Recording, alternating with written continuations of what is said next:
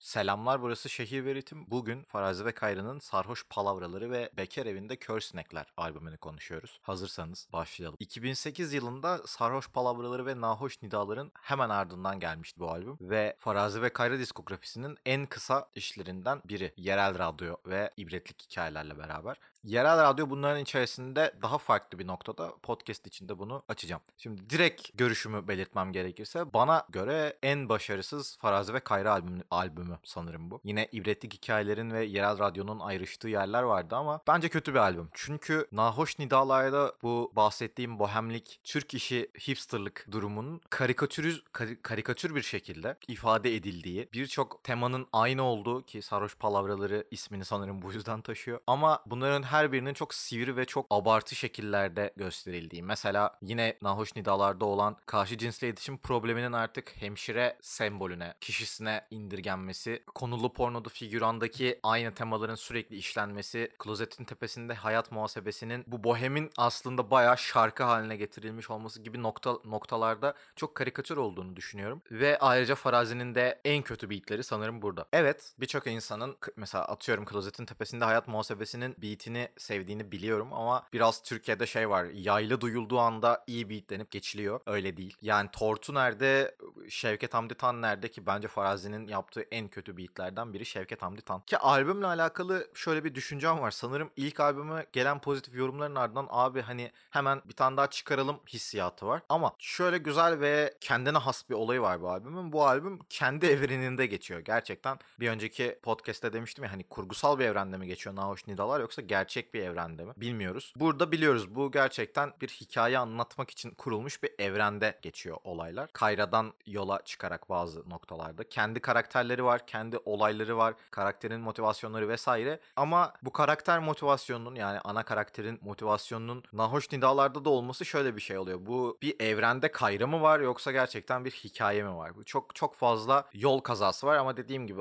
yine nahoş nidalardaki yere sığınacağım. 2008 çok e, o zamanlar çok düşünülen şeyler değildi üzerine ki hala düşünülmüyor ama olsun. Dediğim gibi burada şöyle bir durum var. Sanırım gerçekten gaza ge- gelinmiş ilk albümden sonra ve Farazi'nin elinde hali hazırda duran beatler kullanılmış. Yani Şevket Hamdi Tan beatinin ve Şevket Hamdi Tan'ın üzerine yazılmış sözlerin hiçbir alakasının aslında olmaması. Şey demiştim ya yani Farazi iyi bir platform sunmuştu Nahoş Nidalar'da. Kayra da bunu tamamlamıştı. Yani Şevket Hamdi Tan, Tan'ın Tan'ın Tan'ın beat'i ve Kayra'nın yazdıkları arasında hiçbir bağlantı yok aslında. Ki aslında Kayra'nın en hızlı gına zamanları dahil rap yapmaya çalıştığı zamanlardan biri. Bu albümle alakalı bence herkesi içten içe rahatsız eden şey Kayra'nın yer yer vokalinin bağırmaya kayması. Ama tabii o zamanlar kendi müziğini de keşfediyor bir yandan. Bugün artık şeyi biliyoruz. Kayra'nın öfkesi, bohemi, iç sıkıntısı, öfkesi, öfkesini anlatma biçimin biçimiyle bize geliyor. Yani o bağırdığında ben daha çok genel anlamda ambiyansa odaklanmayı tercih ediyorum. Çünkü hani bağıran bir kişinin psikolojik bir şekilde mantıklı şeylerden koptuğunu düşünebilirsiniz ki Kayra sürekli bağırıyor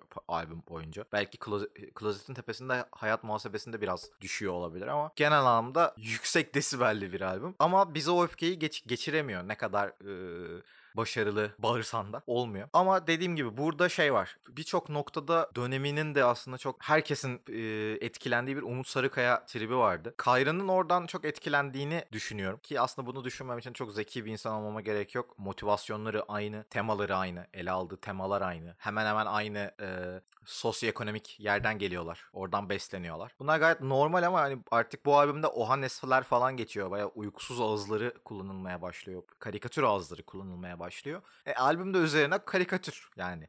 Belli duyguların daha doğrusu nahoş nidalarda yapılan ve ön plana çıkan şeylerin üzerine gidilen ama bu üzerine gidilmenin de hem arda arda dinlenince hem de işte 7 parçada daha kısa bir playlistte çok çiğ kaldığını düşünüyorum ben kendi adıma. Genel anlamıyla Bir Günlük Öldürün Beni dışında aslında komple bir hikaye yaratan şarkı yok burada. Komple bir hikayeden kastım ne? Adım adım arka planını inşa eden, kendi içinde sembolleri olan ve size bir dünyada olduğunu hissettiren parçalar yok. Klozetin tepesinde Hayat Muhasebesi ki bu albümde en öne çıkan parçaydı o. Kuşluk Vakti balgamıyla beraber. Orada bile şey var aslında çok küçük bir anda küçük bir reaksiyonun devamını görüyoruz ve Kayra yine orada daha doğrusu karakter orada kendini ergen gibi oradan oraya vuruyor. bu albümde öyle bir his var. Sanki şey gibi çok büyük bir şey var aslında. Büyük bir depresyon, büyük bir iç sıkıntısı var. Okey. Ama hiçbir zaman açıklanmıyor. Ve dinlerken şey oldum. Dinlerken ve okurken. Yani abi ne oldu ya? Hani ne oluyor yani? İşte Şevket Hamdi Tan'a biz niye bu kadar gıcığız? Bulgar gazetesinde yazıyor diye. İşte Bulgar'ın, Bulgar'dı galiba. Bulvar ya, Bulgar değil. Pardon. Wow. Bütün Bulgarları karşıma aldım şu an. Rezalet. Piu. İşte Bulvar gazetesinde yazıyor diye mi? Ne? Başarısız bir yazar diye mi? Ne? Neden biz ya da bu herif bizim için ne? Bizim olamadığımız bir versiyon hani biz de öyle olmak istedik olamadık. Ne yani tam olarak bu sanki şey gibi bir e, climax yaşanmış ve biz onun e, yıkıntılarını görüyoruz gibi aslında albüm boyunca. Bir, bir şeyler olmuş ve biz sanki hasar kontrollü kısmında olaya dahil oluyoruz gibi bir his veriyor. Ama bunu bunu da tam olarak veremiyor. Bunun sebebi de 7 parça olması. Nahoş Nidalardaki uzun şarkı aralığı ve ve yine hayalet ıslığında 17 parça olması bize şunu gösteriyor. Kayra bize hissettirdiği hisleri ve anlattığı hikayeleri yavaşça inşa ediyor ve bu şekilde bize geçiyor bunlar. Ama 7 parçada ve bu 7 parçada aslında evrenin çok başka yerlerini daha doğrusu ya da bu olayın olay sonrasının çok farklı yerlerini gösteriyor. Üzerimize atıyor küçük e, parçaları ve bizim birleştirmemiz gerekiyor aslında ama nahoş nidalarda da vardı bu birleştirme durumu. Hani araları biz birleştiriyorduk hemen hemen. Ama burada bu 7 parçada çok daha hızlı birleştirme getirmen gerekiyor.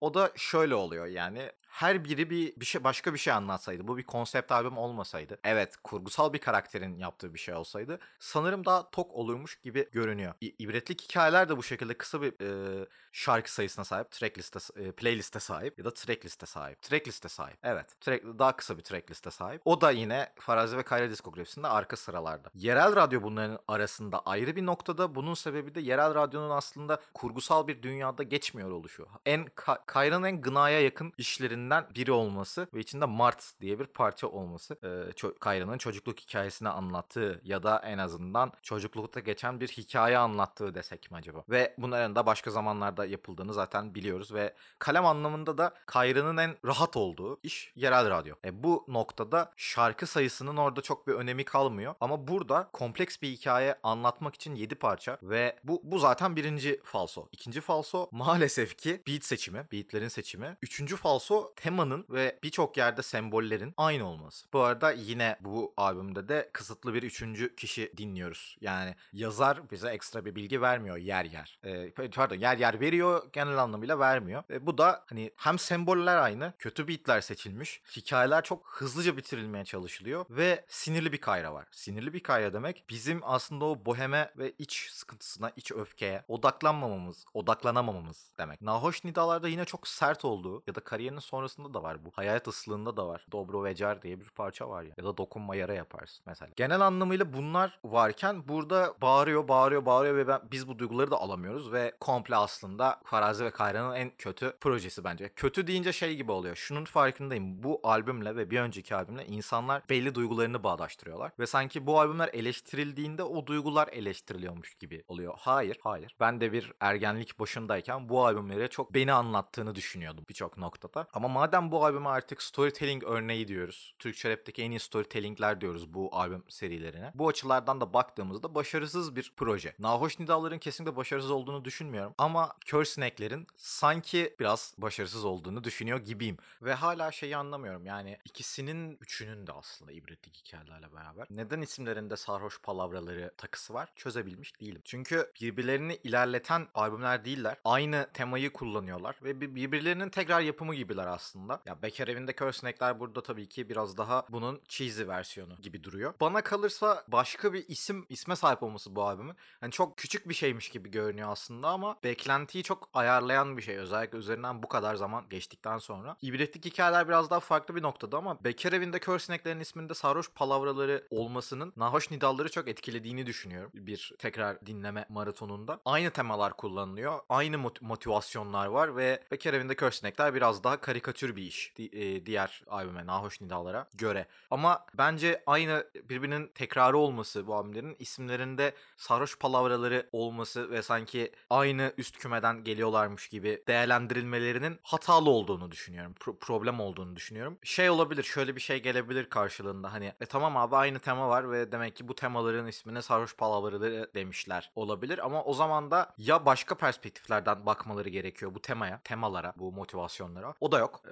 hani sadece şey var. Gerçekten aynı yapının Na- Nidalar'da gördüğümüz yapıların e, Bekar Evi'nde Kör Sinekler'de daha da abartılması dışında farklılıklar yok. Nahoş Nidalar kendine daha özgün bir albümken Bekar Evi'nde Kör Sinekler podcast boyunca söylediğim gibi bunun üzerine gitmiş ve kendini ucuzlaştırmış bir versiyonu gibi duruyor. Benim adıma Farazi ve Kayra diskografisindeki en zayıf albüm Bekar Evinde Kör Sinekler. Hani yazım anlamında zaten bir yılda çok böyle inanılmaz yenilikçi bir şey beklemiyorum açıkçası. Yazım anlamında, prodüksiyon anlamında ve yenilik anlamında hiçbir şey katmıyor seriye. Ve ibretlik hikayelerin de aslında Bekar Evinde Kör Sineklere oranla güçlü olduğu yerler var. Onu da o albüm gelince konuşuruz. Şimdilik bu kadar. Beni dinlediğiniz için teşekkür ederim. Rap'le kalın. Görüşmek üzere.